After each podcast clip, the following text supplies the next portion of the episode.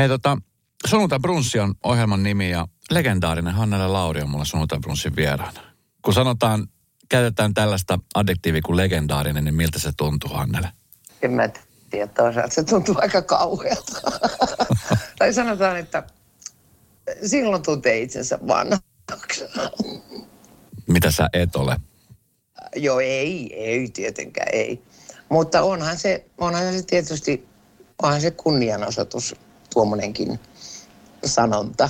Tota, no ensinnäkin puhutaan nyt kohta tästä uudesta elokuvasta, joka on tullut jo osittain niin kuin tuonne julkaisuun, mutta sitten just koronan takia tämä nyt on ö, siirretty ja nyt on taas ö, tulossa uudemman kerran tuolla, ainakin nyt isommilla teatterilla, kun nyt siellä saa olla. 70 on vain numero.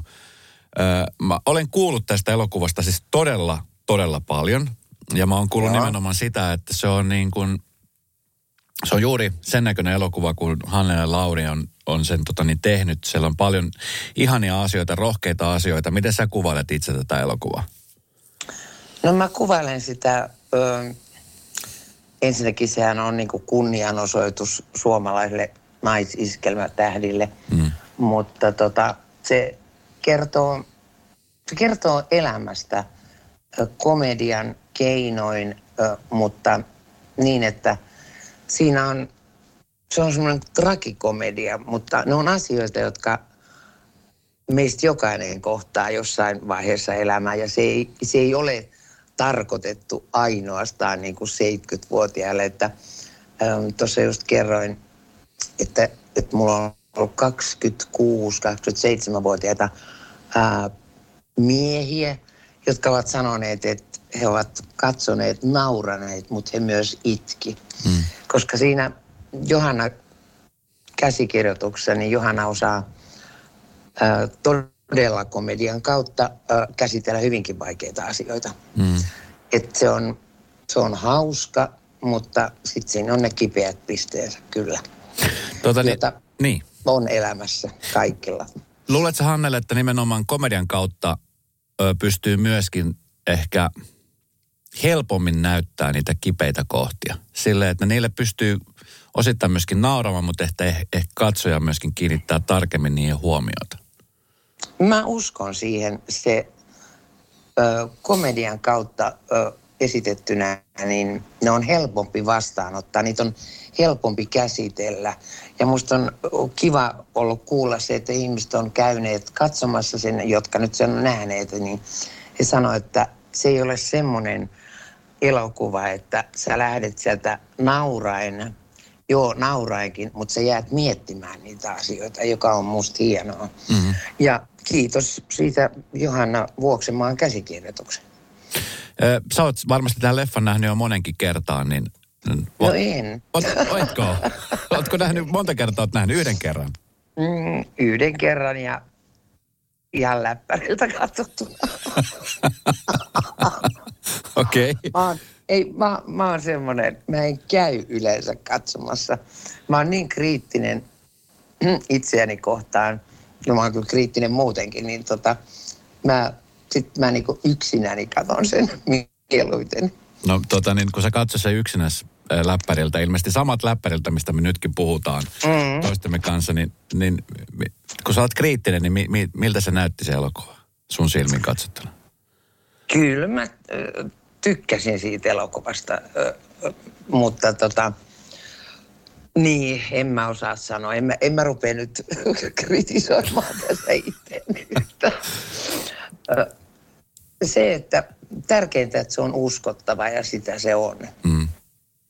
Ja se antaa niin kuin ajatuksia ja se, niin kuin tässä nyt ollaan puhuttu, niin ne vaikeat asiat, mitä siitä, eihän se juliste kerro siitä yhtään mitään, mm. siitä elokuvasta. Eikä edes se elokuvan nimikään pelkästään.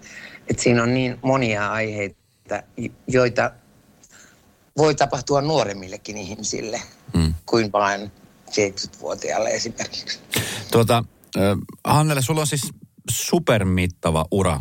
Sä oot teatterissa näytellyt, telkkarissa ollut, sä oot ollut elokuvissa. Niin tota, miten, oot sä kerännyt missään vaiheessa sillä pysähtyä peilaamaan sitä sun uraa, mitä sä oot tehnyt Suomessa ja, ja mi, miten, tota, mitä kaiken näköisiä niin jälkiä olet jättänyt? En mä oikeastaan. Mä oon vähän semmoinen, että se on niinku uusi rooli, niin se on kasetti päähän, mm. sieluun ja sydämeen. Ja sitten kun se rooli on tehty, niin se, mä en niinku, äh, joo, kyllä mä tiedän, että mä oon paljon tehnyt, mutta en mä esimerkiksi muista läheskään kaikkea, mitä mä oon tehnyt. Et silloin muistan, kun Helsingin Sanomissa ja se rupesi luettelemaan elokuvien nimiä. Mä en minä, kuka siinä oli ohjaajana?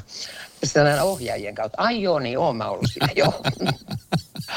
että tota, niitä on, niitä on tehty, ota huomioon, että mä oon valmistunut teatterikolta vuonna 75. Niin. Että sitä mahtuu, sitä tekemistä. No hei, miten sun mielestä tässä nyt vuosien saatossa, puhutaan esimerkiksi vaikka taiteesta, no elokuva on taide, taidetapa niin kuin tehdä, mutta esimerkiksi puhutaan niin kuin musiikista tai esimerkiksi tauluista, niin jotenkin ihmiset oppii arvostamaan semmoisia asioita, mitä aikaisemmin ei ole ei ehkä ymmärretty arvostaa. Niin miten esimerkiksi elokuvien suhteen, se tekeminen ja se prosessi on varmaan jokseenkin samanlainen kuin silloin esimerkiksi vuonna 1975, jos puhutaan vaikka nyt uuden elokuvan tekemisestä, mutta se tekotapa ehkä on muuttunut, niin miten sä näet ammattinäyttelijänä, niin miten, miten tämä on, niin kuin, miten on kehittynyt tässä vuosien saatossa? No totta kai se on kehittynyt ja mun mielestä ennen kaikkea ohjaajat, ohjaajat paljon parempia, käsikirjoitukset on erilaisia. Ainoa negatiivinen asia on se, että ää, se kiire. Että mm. se on kuitenkin rahasta kiinni se aikataulu. Mm. että kaikkihan sitä toivoa, että voi kun saisi tehdä rauhassa. Ja, mutta se aikataulu on joka ikisessä asiassa. Että se on niin TV-sarjoissa kuin elokuvissakin. Että, mutta kyllä mä, ja sitten tietysti näyttelemus, että ajattelet jotain Suomi-filmiä, niin kyllähän näytteleminen on myös muuttunut ihan totaalisesti. Mm. Että se, se oli enempi semmoista niin kuin, jos mä ajattelen noita Suomi-filmiä lukuun ottamatta Taunopaloa, niin se oli vähän semmoista näyttelemisen näyttelemistä ja sitten myös semmoista, että ihan kun olisi ollut teatterissa. Mm. Että se semmoinen tietynlainen luontevuus niin kuin puuttu siitä. Mm. No miten tota, sä teet pitkä ura Helsingin kaupungin teatterissa. Siellä on tullut siis, en, ootko laskenut monta roolia? Sä oot Helsingin kaupungin, Helsingin kaupungin teatterin kautta. En niin. ikinä niin. En ole ikinä laskenut. Miten hei tuommoisesta, aina kun tulee siis e- ensi-iltoja varmaan vuoden aikana tulee useampi. Miten mm-hmm. niistä pystyy niinku palautuu sitten, kun tekee satoja näytöksiä joka päivä suurin piirtein ja sitten tulee taas uusia roolia, niin miten semmoista pystyy no palautumaan? No se on se onni, että, että tota, ei elä sitä roolia. Mä elän sitä ainoastaan niin kuin harjoituksissa ja näytöksissä. Mm. Mutta heti kun mä suljen sen teatterin ovin, oven, niin se rooli jää sinne. ja tota, kyllä, kyllähän sitä palautuu, mutta kyllä mähän lähdin teatterista sen takia, että ää, 63-vuotiaana, että mulle riitti se aikatauluttaminen, että koko elämä oli aamuilta aamuilta. Mm. Ja siinä välissä sittenkin vielä kaikkea muuta. Et mä suoraan sanoen väsyin siihen teatteriin. Ei jäänyt kaipaa mitään roolia tai että voi kun olisi saanut näytellä sen ja sen. Mä sain kuitenkin näytellä niin monipuolisia rooleja, että se niin kuin tuli tyydytettyä. Mm. Mutta se, että mä suosittelen kyllä, että hirveästi näyttelijät jää nykyään Helsinkiin ähm, odottamaan niin kuin TV-elokuvarooleja, mutta kyllä se teatteri on sen kaiken perusta mun mm. mielestä. Sen jälkeen mun mielestä sä voit tai sit yhtä aikaa tehdä. Mutta on, on näitäkin, on nähnyt, että ihminen ei ole ollut teatterissa, vaan se on tehnyt pelkästään TV-työtä tulee teatteriin, niin sieltä isolta näyttämöltä, niin se ei kanna se pieni tulkinta. Mm. Tota niin, kun tuossa puhutaan niin kuin ammattinäyttelemisestä, niin kilpailuhan on koko aika tosi kova. Se on, se on siis mm-hmm. valtavan kova näin pienessä maassa. Niin mitä sä luulet, Hannelle, mikä on ollut sun suosion salaisuus? Sä oot, sä oot kumminkin ollut niin kuin monessa mukana, niin mikä sut on niin kuin ottanut sieltä esiin? En mä tiedä, en mä osaa sanoa sitä. Mä oon ollut aina oman tien kulkija. Mm. Tiedätkö, semmoinen vähän sanotaan jo teatterikoulussa, kun kaikki oli vasemmistolaisia, niin niillä oli tota kukkahuivit ja se samettihousut, niin eiköhän mulla ollut irtoripsit ja tekoletti. Ja tota, siis ehkä se, että mä, mä oon vähän erilainen, mm. sanotaan näin. Ja totta kai siinä nyt ammattitaidollakin on osuutensa. Mm. Niin ja erilaisuus on varmasti sellainen asia, mikä tietenkin aina korostuu ja, ja se, se tulee esiin, mutta onko se ollut vaikea olla sitten erilainen? Koska jotenkin huomaa monessa ammattissa, niin ihmiset haluaa olla tietynlaisia niin kuin samaa, että et, ei halua erottua sieltä, ettei vaan nousisi mitään, tiedätkö, pintaan kenenkään. No mä oon ollut lapsesta asti erilainen, mm. tiedätkö, että mä en voi jäädä siihen et mulla on to- toki tärkeintä se, että kenen kanssa teet töitä, niin te tuutte toimeen keskenään. Mm. Se on A ja O, että sä tuut sen ryhmän kanssa toimeen, mutta sit en mä mieti sitä, että mitä kukin ajattelee. Sehän olisi loputonta. Ajattele sitä, mitä meistä tuolla nimettömänä kirjoitetaan. Mm. Niin mä en edes lue. Koska tota, mä oon tullut siihen tulokseen, että – että tämmöiset esimerkiksi tämmöiset nimettömät kirjoitukset, niin siellä omaa paha oloa vaan niin kuin sysätään sitten tunnettujen ihmisten päälle. Ja mm. ihan kerran Oskari Kataisto esiin kaupunkiteatterissa sanoi mulle, että katos Hanna, mitä meistä kirjoittaa. Mä sanoin, ah, nyt loppu, en ikinä enää katso. Enkä ole katsonut. Mm. Mutta ei toi erilaisuus, kyllä mä tuun ihmisten kanssa toimeen, mutta silti niin kuin teatterikoulussahan, kun se, se oli se vasemmistolaisuus siellä, niin, ja sitten minä upseerin tyttärenä, niin olihan siinä, mutta ei se mua häirinnyt. Mä olin sitä paitsi paljon enemmän niin kuin kansallisteatterin näyttelijöiden kanssa. Toki mulla oli oma ystäväni sitten teatterikoulussa. No, miten, musta jotenkin ihana jotenkin miettiä sitä aikaa. Mä siis Hannelle muistan sut Eh, no mä oon siis teatterissa sut nähnyt myöskin näyttelevän, mutta varmasti niin kuin aika monelle muullekin, niin television kautta just silloin Spede Pasasen aikoihin, kun sä olit mukana vahvasti näissä leffoissa ja, ja teet Spede-tuotannolle asioita, niin miten esimerkiksi, minkälaisia muistoja sulla on sitä Speden ajasta? Se oli kumminkin aika mittava ja se oli hyvin näkyvä. Siihen aikaan telkkari katsottiin niin kuin silleen, että sit niin, mihinkä muualle niin. ei menty, kun tultiin katsomaan silloin, kun alkoi Speden joku ohjelma. Mm. Siis, koska sitä ei tullut uusintana enää. kaikki Spede-showt ja Kyllä. Ja, se oli ihanaa aikaa. Mä voin sanoa, että meillä oli niin ihana ryhmä ja mä oonkin sanonut, että mulla ei ole koskaan ollut niin hyvä työnantaja kuin Spede Pasanen. Ihan jo, jo pelkästään taloudellisesti, puhumattakaan sitten että millaisen ystävän Pertistä sai. Että se, oli, se oli hienoa. Mm. Ja se meidän ryhmä, ensinnäkin mä opin hirveästi. Mä katselemalla veskua, mm. niin juuri sen komiikan tärkeimmän säännön, että vaikka sut olisi puettu minkä näköiseksi, kun vaikka joku setä, niin sen hahmon pitää olla uskottava henkilö henkilö. Sä ajattelet jotain naisessa, että oli tämmöinen viinaan menevä, mutta sen oli pakko tehdä jotain töitä ja se inhos lapsia. Ja tota, naisessa oli aina hyvin, hyvin vihan. niin tota, tai joku Jean-Pierre Cusella, mä istuin studiossa lattialla, kun ne Olli Ahvella hänen kanssa teki niin hyvä, että ollut pissat housuissa, kun mä nauroin siis. No ne putosi itsekin välillä siinä, mutta sekin oli niin kuin totta. Ja tänä päivänä, kun mä esimerkiksi kuuntelen nauravan kulkurin, niin mä vaan nauran. Mm, kyllä. no hei, että se niin. oli opettavaista aikaa.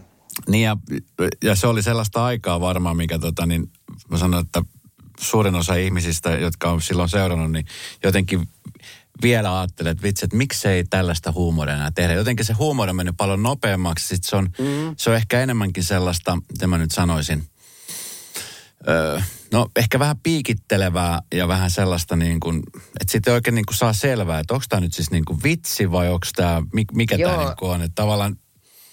Mä sanoisin tuohon, että tota, juuri eilen puhuin yhden tuottajan kanssa ja puhuttiin siitä, että kun mullekin tulee hirveästi semmoista ö, Messengeriin ja tuonne Instaan viestejä, että miksi te ette tee enää niin kuin sillä lailla, kun te teitte Veskun ja Speden kanssa niitä pitkiä sketsiohjelmia, niin kyllä mä itse kaipaisin niitä. Mm. Mä muistan, miten ihana oli tehdä rapeaa, ritua ja mm. tiedätkö, erilaisia. Ja niin. Ja sitten paitsi, kun niitä katsotaan vielä tuolta, niin mä en usko, että se olisi huono idea mm. lähteä tekemään niitä uudestaan. Niin kyllä. Ja siis hyvä esimerkki siitä on se, että nythän tuossa kuvattiin, jossa säkin olit itse asiassa mukana, Pöllö Töllö, jossa katsottiin Maikkarin arkistoja. Ja tota, sehän on nyt ehdolla siis viihdeohjelmaksi niin tota, gaalassa, että voi voittaa Eikä. palkinnon, kyllä. Ja nimenomaan sillä ajatuksella, että siellähän katsottiin vanhoja Maikkarin arkiston niin, sarjoja joo, ja, ja joo, ohjelmia, mitä joo. siellä on tullut. Hei, minkälaisessa väleissä olet tällä hetkellä Veskun kanssa? Veskuhan... Hyvissä väleissä, että me soitetaan aika harvoin, mutta sitten kun me soitetaan, niin meillähän lähtee juttuja siitä, mihin se jäi. Mm. Et meillä on sellainen ikuinen, käytän sanaa rakkaus. Vesku on mulle hyvin tärkeä ihminen. Mm. Kunnioitan, arvostan ja tykkään Veskusta erittäin paljon. Mites Hannele, mitä, mitä tällä hetkellä, miten sun elämän mahtuu? Tällä hetkellä, tai tässä nyt ihan pian, niin on synttäribileet. Älä puhu. niin 70 on vain numero. Kyllä. Mitä, mitä suunnitelmia sulla on synttäreille? Kauhean. Mä en ole suunnitellut vielä yhtään mitään. Ehkä, ehkä tämä on ulkomailla. tai, sitten, tai sitten täällä kotona ja tuolla ulkona terassilla sit voi ehkä jotain lapsia, lapsen lapsia ja ystäviä kutsua, en tiedä, tai eri aikaan. Mutta tota, tai sitten mä ohitan ne kevyesti. Älä ohita. Se on, se on siis hienoa. Musta on ihana ja sä oot siis elinvoimainen. Miten, miten muuten sun lapset ja lapsenlapset, jotka on sit siinä sivussa kumminkin seuranneet, mitä äiti ja mummi tekee ammatikseen ja seuraa, niin miten he peilaa tätä sun, sun näyttelyuraa? No ei, kato siis, mun poikahan on siis, mun esikoin on historian ja mikä se on, no lukiossa historian opettajana. Mm. Sitten toinen poika on elokuva- ja TV-lavasta ja mä oon ollut varmaan kolmes jutus mukana, missä mun oma poika on lavastanut sen. Ja no pienenä Tomin poika Totti sanoi, kertoi mulle, että mä sanoin koulussa, että ei se meidän ö, Hanna Mommi on niin ilkeä kuin se Cruella de Vil siinä dalmatialaisessa, että se on näyttelijä, että se tykkää koisia, rakastaa koiria. Ja, mutta mä luulen, että Totti on itse niin innostunut näyttelemistä, että tota, ehkä, ehkä löytyy jatkajia.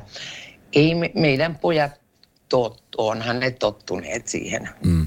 Että tota, ja sitten meidän Samin poika Kaius on niin pieni, se on neljävuotias ja sitten Aade, joka on 16, niin ei se, ne on vaan tottuneet, ei, mm. ei ne mitenkään tuo sitä esille, enkä minä tuo työtäni esille.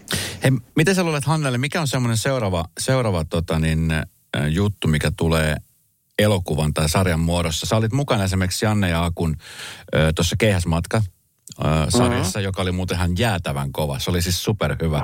Mä rakastin sun roolia, se oli just sellainen. Niin mäkin. Mä tykkäsin siitä erityisesti. oli. Jotenkin niin kuin sopi täydellisesti. Kilopilleri. Joo. Joo, niin, ja sitten nythän tulossa niin kuin hymyä, eli hymylehdestä tämmöinen. Joo, siinä mun piti olla mukana, mutta sitten mulle tulikin toiset kuvaukset. Okay. Siinä mä en ole siinä. Mikä on semmoinen Mut... sarja tai, tai tämmöinen elokuva niin kuin just näistä legendaarista suomalaisista ilmiöstä, mikä, mikä on vielä tekemättä sun mielestä, mikä pitäisi tehdä ehdottomasti? Ah, en mä voi sanoa sitä, kun mä aion ehdottaa. Ah.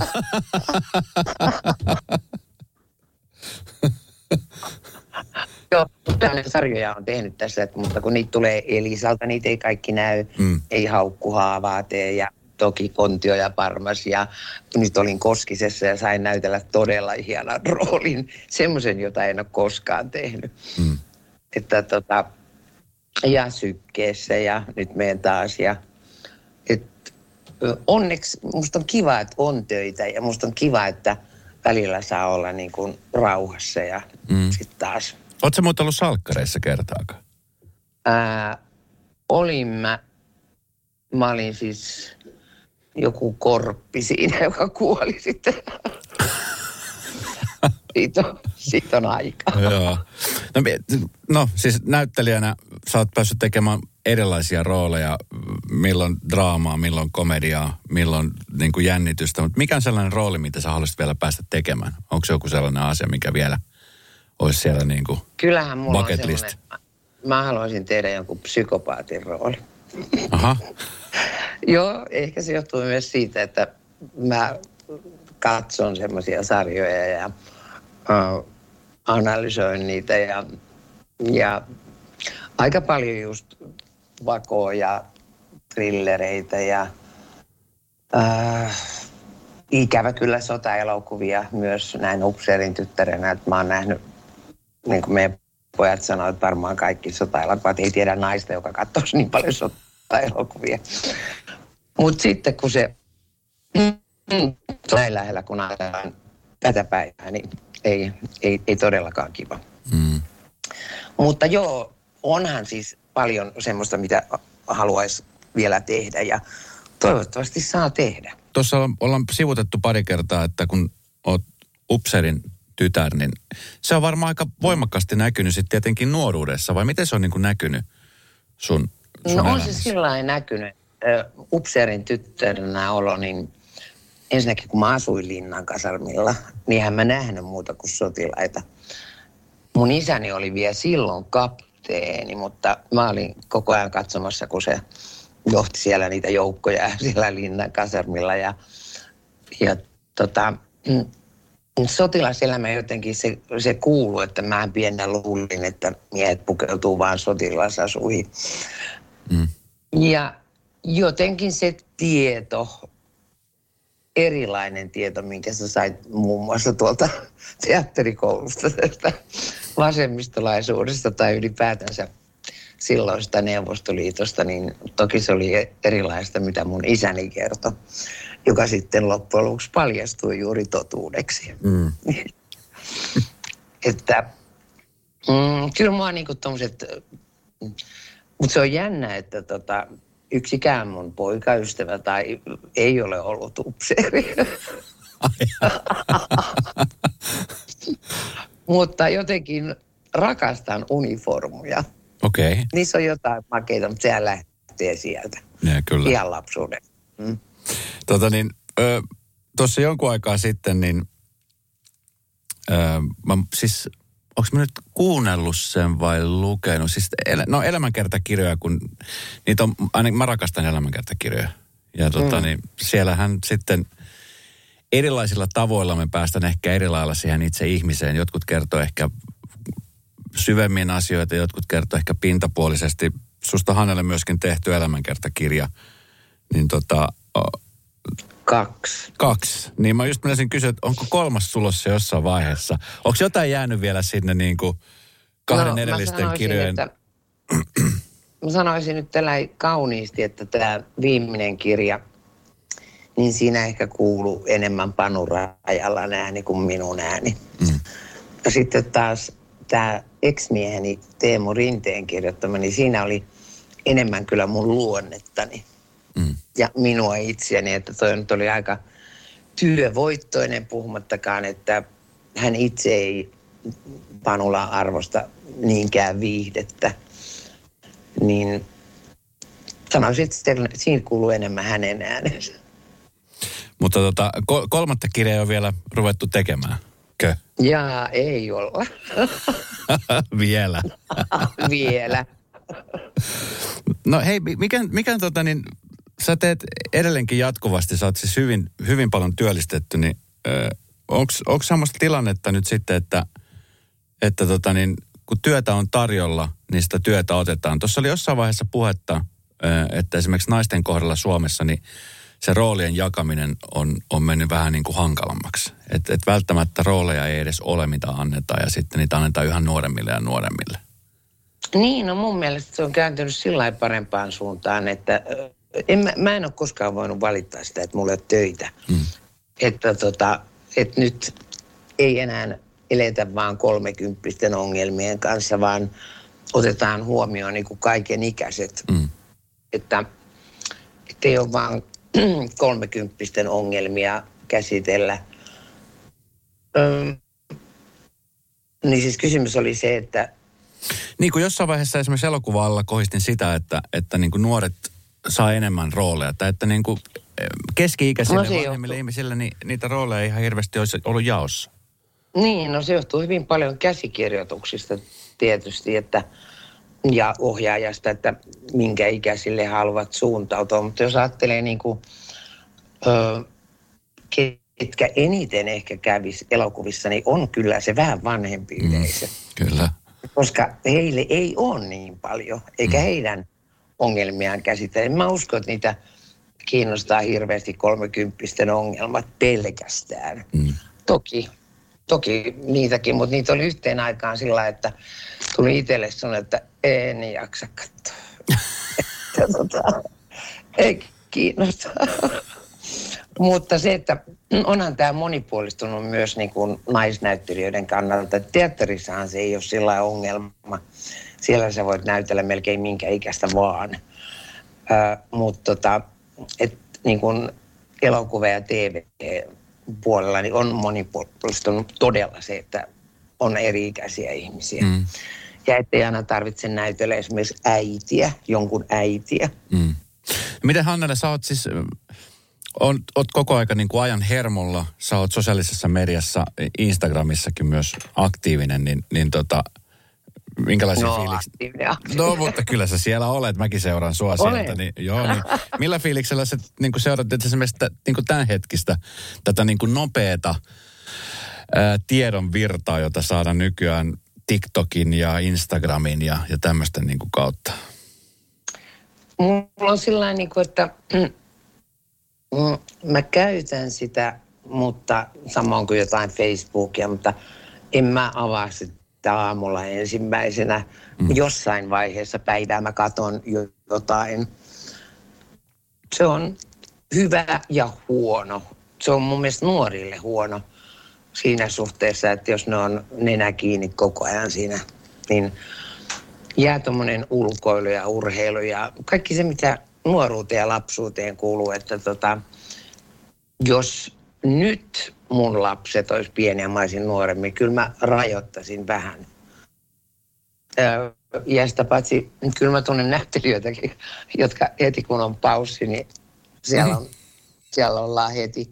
Mm. Kysyinkin yhdeltä, että eikö sulla ole muuta tekemistä kuin käyttää Instagramia heti ja tuijot. Tämä on mielenkiintoista. Mä jaa. Hei, Hannele, tuossa jonkun aika sitten äh, sä jaoit myöskin somessa sitä. Nykyään, siis ootko muuten huomannut, että nykyään kun someen jakaa jotain, niin se ehkä nopeammin menee ihmiselle tietoisuuteen kuin se, että esimerkiksi vaikka iltapäivälehtien kautta. Ja yleensä niin, iltapäivälehdethän nappaa suoraan uutiset sieltä niin. omasta somesta, niin sä kerrot ihanasti tästä sun ihanasta koirasta, joka menehtyi tuossa jonkun aikaa sitten Nänsistä. Mm. Niin tota, 14-vuotias voi sanoa, 17. Anteeksi, 17-vuotias elämän kumppani. Kyllä. Niin tota, miten sä oot nyt toipunut tästä? Mä sanon oikeasti, että mulla on ollut tosi vaikeaa. Siis mä, joku sanoi, että toi Nänsihän on ihan läheisriippuvainen susta. Mä niin, mutta mäkin on siitä. Mm. Että me nukuttiin vierekkäin. Se, se oli hirveästi. Sain olla muka, monessa elokuvassa, TV-sarjassa – keskusteluohjelmissa. Ja tota, semmoinen, mä olin tottunut sille, se oli älykäs koira. Ja mulla on ollut ihan suunnaton ikävä. Ja sitten mä huomaan, että mä voin, mä rakastan eläimiä yli kaiken. Mm. Että mä olen tilannut itselleni karkeakarvaisen mäyräkoiran, joka tulee toukokuun alussa. En voinut ottaa Jack Russellia, koska sitten mä olisin koko ajan ajatellut Nancyä. Mm. Mutta ei sitä semmoinen ihminen, joka ei ole eläinten kanssa tekemistä tai jolla ei koiraa tai kissaa tai mitä tahansa, niin ei ymmärrä sitä surua. Se on, se on ihan kuin todella joku sun läheinen olisi kuollut. Mm. Vaikeaa aikaa on vieläkin, että kyllä mä päivittäin ajattelen näin siihen. Mm. No ihan varmasti, ja kun miettii, että 17 vuotta, niin se on, se on, se on kunnioitettava aika. ikä. Mm. Se on kunnioitettava ikä. Miten Hannele sitten tota, tässä nyt korona-aikaa, niin on ollut hirveästi rajoituksia. On pitänyt olla varovainen kaikista asioista, niin miten sä oot, miten sä oot kokenut tämän ajan? No se ei ole sillä lailla mua, mulla, mua häirinnyt, kun tota, mä oon semmoinen, että mä käyn töissä kaupassa ja sitten mä tuun kotiin. niin, mulla ei ole tämmöiset niinku, onko ravintolat auki tai kiinni, niin mulla on jää yksi lysti. Että tota, mutta se, että onhan tämä korona-aika sillä lailla, että mä en kauhean mielelläni sitten ole kutsunut ihmisiä kotiin. Että se on melkein puhelimen kautta, että mm. mä oon semmoinen kälkättäjä puhelimessa. Aina kun on vapaata, niin päivät pitkät juttelee kavereiden kanssa, mutta esimerkiksi Tallinnaan olisi halunnut mennä ystäväni luo, mutta en ole uskaltanut. Mm. Että onhan se sillä niin vaikeuttanut ja, ja kyllä mä katson vieläkin pahasti ihmisiä, että ne on kaupassa ilman maskia ja mm. mulla on aina maski, mulla on vielä kertakäyttökäsineetkin. Mutta eihän tämä, todennäköisesti tämä korona jää tänne ja ehkä me saadaan se kaikki, vaikka onkin rokotukset, niin mm. kauheat aikaahan tämä sillä on. Niin onko se herättänyt muuten sussa jotain uutta piirrettä? Onko se niin kuin, kun huomaa, että kaikki on tosi varovaisia ja sitten just se, että, että kun mm, semmoista niin kuin sataprosenttisesti faktaa tietoa kenelläkään ei ole, että miten se tulee vaikuttaa ja muuta, niin ihmisethän pelkää, kun ei tiedä. Se on yksi tapa. Nimenomaan ö, se on totuus, että ihminenhän pelkää kaikkea vierasta, mm. tuntematonta – ja eihän ne tuosta koronasta suinkaan tiedä ja eri mutaatiot siitä, niin ja mitä jääkö se tähän, ei varmastikaan. Tai täl, tässä suhteessa mä oon pessimisti, että jotenkin ihmiset ajattelee, että nyt kun rajoituksia on purettu, niin no niin, nyt voidaan olla ihan niin kuin ennenkin. Ei voida. Mm. Sä ajattelee, että mitä se oli, se viime perjantaina oli tota, kun se tuli maanantaina, oliko 52 ihmistä kuollut. Mm. Että itä, sehän on ihan yksilöllistä, miten tämä tauti kehenkin tarttuu ja miten se, miten se oma kroppa reagoi siihen. Mm. Ja sitten jos ajattelee näitä ihmisiä, jotka on siellä teho-osastolla tai jossain, niin eihän sua pääse sinne katsomaan kukaan. Mm. Et siinä tulee semmoinen olo, että jos siihen koronaan kuolee, että sitten muistaa, että yksin synnyt ja yksin kuolit. Mm. Et se, se, mä pidän sitä pelottavana tautina. No nyt kun tuossa, aina kun puhutaan esimerkiksi kuolemasta, niin sehän on sellainen hyvin pysäyttävä asia. Monet ihmiset käsittelee ehkä asiaa eri tavoin.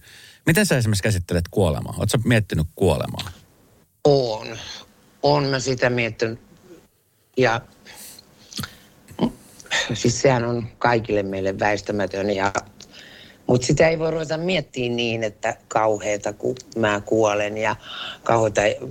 Mehän ei kukaan tiedetä, koska me kuollaan, vaikka me kuollaan seuraavalla sekunnilla. Mm.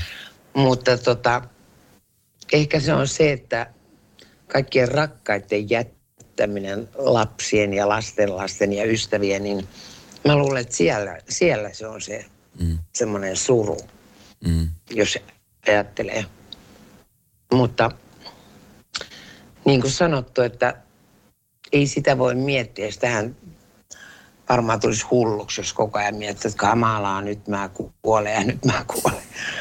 Että elämä, kohtalo, niin. yläkerta, niin. miten kukin ottaa. No mutta nyt kun puhutaan sitten taas puolestaan elämästä, niin millaisen elämän Hannele Lauri omasta mielestä on saanut elää? Mun mielestä kauhean vaiht, vivahden rikkaan sanoisin. Äh, on saanut ihanat lapset ja lapsen lapset ja no pari avioeroa siinä ohi mennessä. Ja, ja tota, muutama kihlauskin. Ja, Mutta mielestäni hyvän elämän. Mm. Että mä, mä nautin elämästä. Mä nautin jokaisesta uudesta päivästä. Ja siitä, että pystyy ja saa vielä tehdä töitä. Mm. Niin. Mutta on myös semmoinen kotikissakin, että, että mä oon niinku tämmöinen sosiaalinen erakko, että mä oon töissä, mä kälkätän, mutta sitten ihana, mä sanoin aina Nänsi koiralleni, että me tultiin jostain että se on ihanaa Nänsi, mulla on kotona kaksi. niin kuin, vähän musta on sitä erakon vikaa. Mutta mä luulen, että, että voisiko se olla siihen niin kuin nimenomaan tuohon ammattiin liittyvää, että kun jatkuvasti on esillä, on. jatkuvasti niin kuin, sä oot siellä niin kuin esittämässä jotain roolia tai mm. voimakkaita asioita, niin on, onko se vähän niin kuin semmoinen ehkä jo pakon sanelemakin, että, että halu suojautua Oot oikeassa, oot oikeassa, joo. Tota, se, että sä joudut koko ajan näyttelemään jotain muuta, jotain roolia, esität sitä joko yleisölle tv elokuvassa, niin kyllä se semmoinen, että sit kun tuut kotiin, ihanaa, nyt mä oon minä ja mä olen kotona. Mm. Mun ei tarvitse olla sosiaalinen, mun ei tarvitse tehdä mitään. Että kyllä tämä ammatti varmaan, ainakin mulle on tehnyt sen, että, että se koti tuntuu, se, just se oma paikka, niin se on tosi tärkeä. Mm, kyllä. Että mä viihdyn täällä. Sitä paitsi mä oon muuttanut Nurmijärvelle, että mä en missään tapauksessa halua asua Helsingissä. no mutta Nurmijärvellä varmaan saat joksenkin olla rauhassa, voisin kuvitella, että siellä... Joo, siellä ja sut... täällä on niin, Täällä se... on sulosia ihmisiä ja, ja tota, eikä ole semmoista, tietsä, että kato tuossa menee Hanne Lauri, kun sä kävelet niin Helsingissä, niin mä kuulen sen. Mm. Miltä niin, se muuten tuntuu, kun ihmisethän, no ne tunnistaa no, sut joka siihenkin paikassa. Mä, siihenkin mä oon tottunut, mm. mutta tota, täällä Nurmijärvellä niin musta on niin ihanaa, että ne ei puhu mun työstäni periaatteella. Että silloin kun mä sain tuon Petoniussin, ne sanoi, että ihmiset sanoivat, että ihanaa, että saatiin Nurmijärvelle Petoniussi. että sillä että niinku, musta on ihana mennä kauppaan, jossa ö, kassan kanssa voi jutella niin kuin päivän tapahtumista. Että se, että täällä on ihmisillä aivan eri lailla aikaa mm. kuin jossain kaupungissa. Mm. Ja sitten jotenkin, mä tietysti kun mulla oli koiria, niin kun mäkin asuin Töölössä, niin se oli kauheata, että kun sä tuut siihen koirien kanssa, niin siinä menee raitio vaan pussit, pyöräilijät, ihmiset. Täällä on oma piha, aidattu piha, täällä on luontoa, täällä on, täällä on jotenkin, mä nautin tästä. Mm. Hei Hannele, tämä tulee olemaan hieno vuosi 2022 tapahtuu varmasti paljon asioita, suurimpia asioita, isot synttäribileet, johon mä odottelen kutsua. Ja toinen Saat, sit... jos pidän, niin kyllä kutsun. ja sitten elokuva tulee nyt siis vihdoin ulos niin, että koko Suomi sen näkee kerrallaan. Niin, niin. Saat sä kertoa mitä muuta luvasta tälle vuodelle, koska mä tiedän, että näyttelijänä sä joudut vähän pantaa, etkä saa kertoa ennen kuin sitten... Mä en saa kertoa. Mm. Mulla on tota, mitä elokuvaa mulla ei ole. Ne on TV-sarjoja. Mm. Ja sitten just eilen, eilen suunniteltiin sitä ihan mun omasta päästä lähtenyttä ideaa ja sitten ollaan niin kuin, tuottaja ja ohjaaja on tosi innoissaan ja meillä on tapaaminen siitä ensi viikolla. Ja... Mutta joo, TV-sarjoja, joista, joita todella tykkään tehdä. Ihanaa. Ja ihanaa, että sä teet niitä, koska tota, niin kuin mä sanon ihan alusta lähtien, niin legendaarinen supernäyttelijä. Aina, sen tietää, että aina kun Hannela on mukana jossain, niin vitsi, se on katsottava. Se on vaan siis näin. Niin, sä tykkäsit siitä, siitä keihäsmatkojen oppaasta. Siitäkin. Siitäkin. Musta oli ihan loistava no, toivottavasti sä tykkäät Seija Kuulasta. 70 vai numero iskelmätähdestä. Ihan varmasti tykkää. Mä tuun rakastuu. Millaiset terveiset sä haluaisit Hannelle laittaa meidän Radionovan kuuntelijoille, heille, jotka on saaranneet sun uraa kauttaaltaan ja he, näille vähän nuoremmille, jotka nyt ehkä pääsee mukaan Hannelen elämään just näiden viimeaikaisten roolien kautta? No mä toivotan kaikille ensinnäkin hyvää tulevaa kevättä ja toivon, että kuuntelette radiota, käytte elokuvissa, suositte taidetta ja nautitte elämästä. Ja jos menette katsomaan 70 vain numerin, toivon todella, että viihdytte. Mahtavaa. Hannele, kiitos kun vaivaudut ottamaan aikaa hetken minulle. Oli kiva. Ihanaa. Ja tota, niin, hyvää kevättä. Samoin ja sitten jos mä pidän ne juhlat, niin mä soitan Yes. Okei. Okay. Kiitoksia. Hyvä. Kiva. Moi moi. Moi. Moi. Moi moi.